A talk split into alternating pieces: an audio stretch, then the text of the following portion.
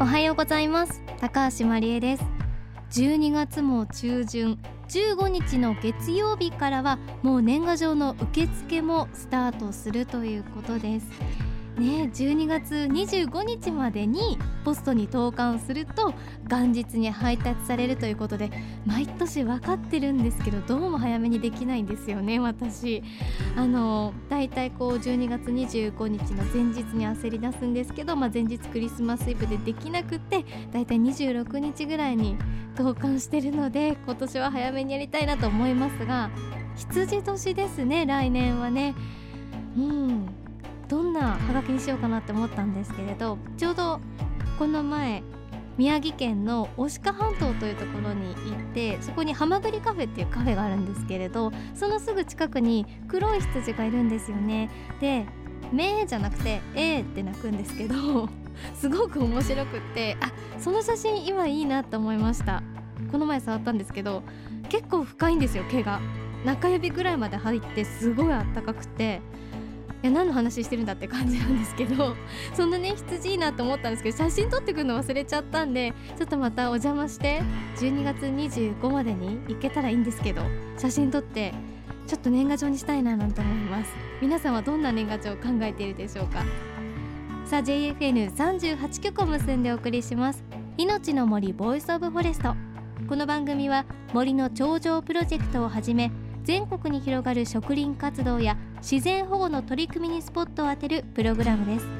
各分野の森の賢人たちの声に耳を傾け森と共存する生き方を考えていきます。さて今週は先週に引き続き東京港区増上寺で開催されたシンポジウム木で未来を作ろう2014の中から建築家坂茂さんと私高橋真理恵のトークセッションの模様をお届けします。トークセッションのテーマは木材の可能性を考える。被災地支援から美術館まで。お話はバンさんの代名詞紙歯間による被災地支援から今回のテーマ木材のお話へとつながっていきます。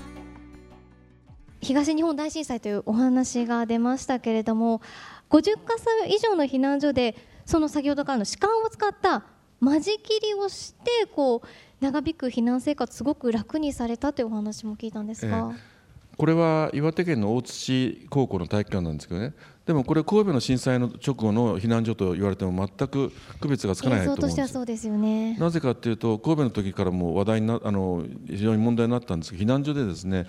家族ごとのプライバシーがないんで皆さん精神的にすごくもう苦痛を持たれてもう神戸の時にも問題になってその後上越地震でも福岡のあの地震でもそうなんですけどね毎回同じことが繰り返すんですけど政府は全くそれを変えようとしないんですね。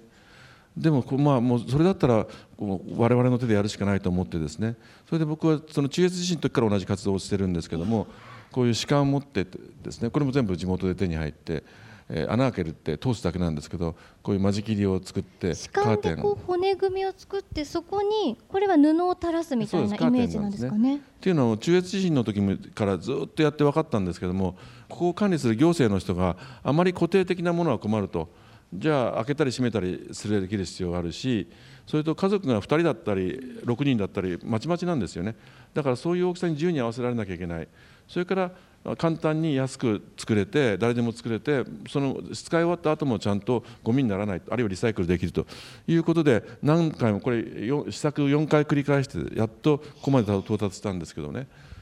で中越とかいろんなところで試してみてそれでこうなったんですけどもその最終形がこれでで避難生活が長引いて夏になっちゃった避難所もあるんでそういう時はこう蚊帳を釣りに行ったりとかですね。あ少し涼しく風が入るように、そうなんです。だから今言われたように50箇所以上の避難所で1800ユニット作って回ったんですね。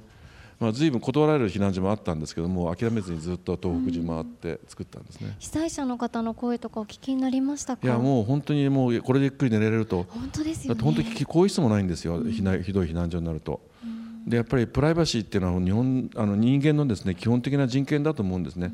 それを全く無視しただからでよくね僕避難所行ってびっくりしたんですよね。そこをあの取り仕切る方が間仕切り作って陰で酒でも飲まれたら困るとかって言うんですよご自分たちは夜家帰ってお酒飲んでるくせにね避難所の人たちはお酒飲んじゃいけないって間仕切りのかけてとかそういうことを言われるんですよね。でも皆さんすごくもう精神的にも苦労されてるんでねもう最低限これぐらいは当たり前だと思うんですよね。でこういった活動をする中であの女川町の方で仮設住宅も作られたんですよね。えー、はい、私もね、えー、こちら実際に見に行かせていただきました。えー、はい。まあもちろん予算も低いしででもね精神的にもダメージを負った人たちだからこそ綺麗で住み心地のいいところに住んでもらうべきだと思うんですね。だからあと今ニュースになってますけどここ結露したりとか、断熱性能がないあるいは隣の家の音がもう,、ま、もう聞こえちゃうしね。それから今はもう基礎が腐ってきてますからね。もう持たないんです3年も4年もこの仮設住宅。で収納もないから家の中こんな雑然としてきますしね、もっとこれを改善しなきゃいけないと。住み心地も良くしなきゃいけない。それともう一つあのもう4月の時点で分かったんですけどもあの遠く500キロの海岸線のが全部津波でやられてですね平地が少ないんですよあの地域は。だから十分に必要な政府で作っている平屋の1階建ての仮設住宅だと十分な個数が取れないんですよね。それはもう4月の時点で僕は予想してたんでそれでこういう3階建てのこれ全部20フィートのコンテナでできてるんですけどもこういう模型を作って避難所に間仕切りを作りに回りに行くたびにですねその町長さんとか市長さんにお会いしてもし土地が十分になければこういう服装のできますよっていうことを説いて回ってたんですね。その時にたまたまおなあの宮城県の女川の町長さんがうちの町はもう作るとこがないとあと190世帯分必要なんだけど残ってるのはもう野球場しかないって言われて。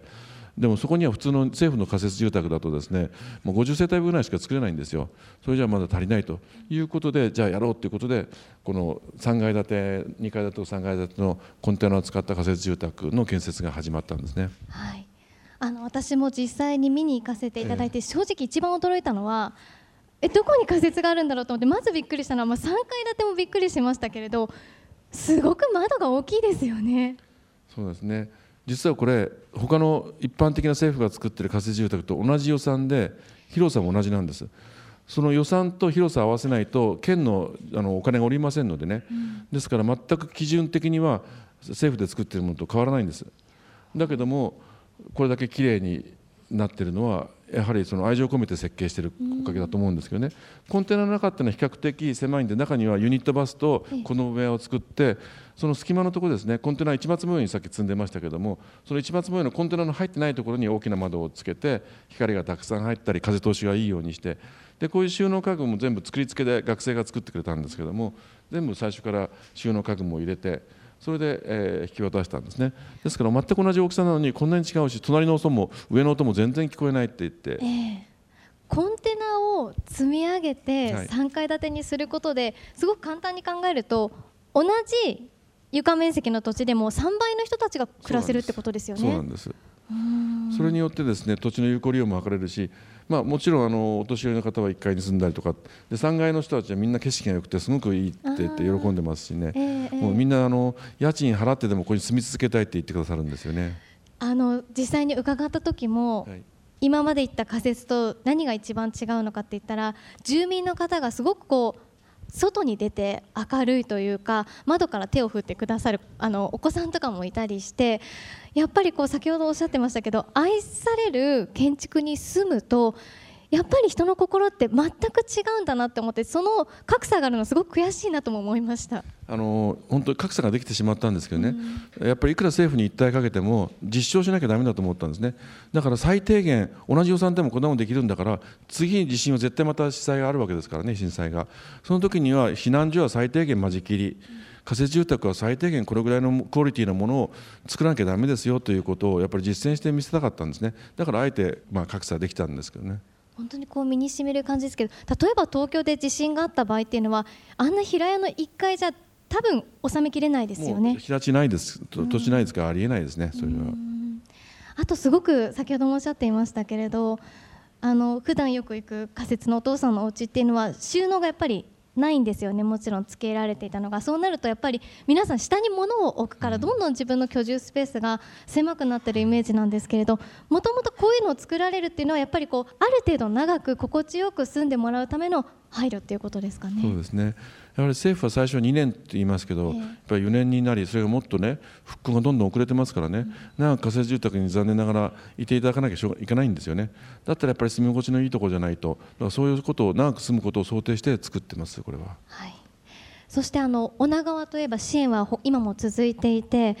それが来年の春に全線復旧する JR 石巻線女川駅の駅舎なんですよね。はい、こちら、ね、今建設中の工事、ええ、あの、はい、まあやっとあの津波のために、えー、土を持ってるんですね全体的に。その上に作ってる最初の、まあ、建物復興をお互いできる最初の建物になるんですけども、えー、屋根が木造でできてまして中にあとこれ温泉施設ユポッポって呼ばれてるんですけども、ええ。えー、温泉施設がありまして温泉の上の見るとこういう木造の編んだような屋根から自然が自然光が入るようなそういう設計になってます。なんかこの屋根を見てみるとこう木で網網になってちょっと湾曲してるんですね。そうですね。ええ、これはその方が有利なんで。アーチ状にするコンセプトというかコンセプトっていうか構造上その方が強いんです。平らにするよりもアーチ状にした方が構造材料が少なくて済むんですね。え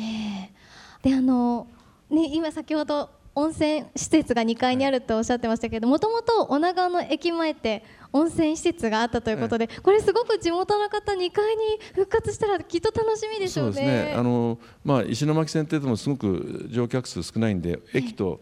あの町の温泉施設を合体してえー、作ろうということでこれになったんですね。ですからまあ地元の人たちもそうですし旅行客の人たちもね駅着いたらすぐ温泉入れるという、うん、で海が見えるんですね。あの、えー、私も見てきたんですけどこう駅を背にするとまっすぐ先に海が見えますよね。日本で2か所しかないらしいです。終着駅で海が見える場所っていうのは、えーなんかこの前その女川の方にインタビューをしたらすごく駅舎できるのが楽しみでもう終着じゃなくてここから始発だって言ってもらえるようにするんだってすごく目をキラキラして駅舎をこう話していた方すごく印象的でした、はい、命の森 Voice of Forest。今朝は先日行われたシンポジウム木で未来を作ろう2014の中から建築家坂茂さんと私高橋真理恵のトークセッションの模様をお届けしました。ワンさんのお話で出てきました。女川駅ですが駅舎のちょうど屋根が木で編んであってそれがドーム状になっているんですよね。でその上にあのイメージとしては東京ドームの上の屋根というか白いカバーああいうのがかかっているので日の光がすごく差し込むんですよね。でその女川駅を背にしてまっすぐ見ると海が広がっているというすごく素敵な場所になっています。街の人たちも本当に楽しみにしていました。でお話にもありましたが2階にねゆぽっぽっていう温泉ができるのでいや私もできたらすごく入りに行きたいなというふうに思います。この女川駅ですが来春春に完成予定となっています。楽しみですね。さあそしてここからいよいよ木材建築の最先端のお話へと続いていくんですが続きは来週お届けします。そして JFN ジャパン FM ネットワーク38局が実施してきたプロジェクト Cool Wood Japan Project ではこの木で未来を作ろう2014の特設ページを開設しています。シンポジウムを取材した8つの FM 局パーソナリティがそれぞれの視点でレポートをアップしていますのでぜひこちらもご覧ください。命の森のホームページにもリンクを貼ってあります。そして番組ではあなたの身近な森についてメッセージお待ちしています。メッセージは番組ウェブサイトからお寄せください。命の森 Voice of Forest。お相手は高橋まりえでした。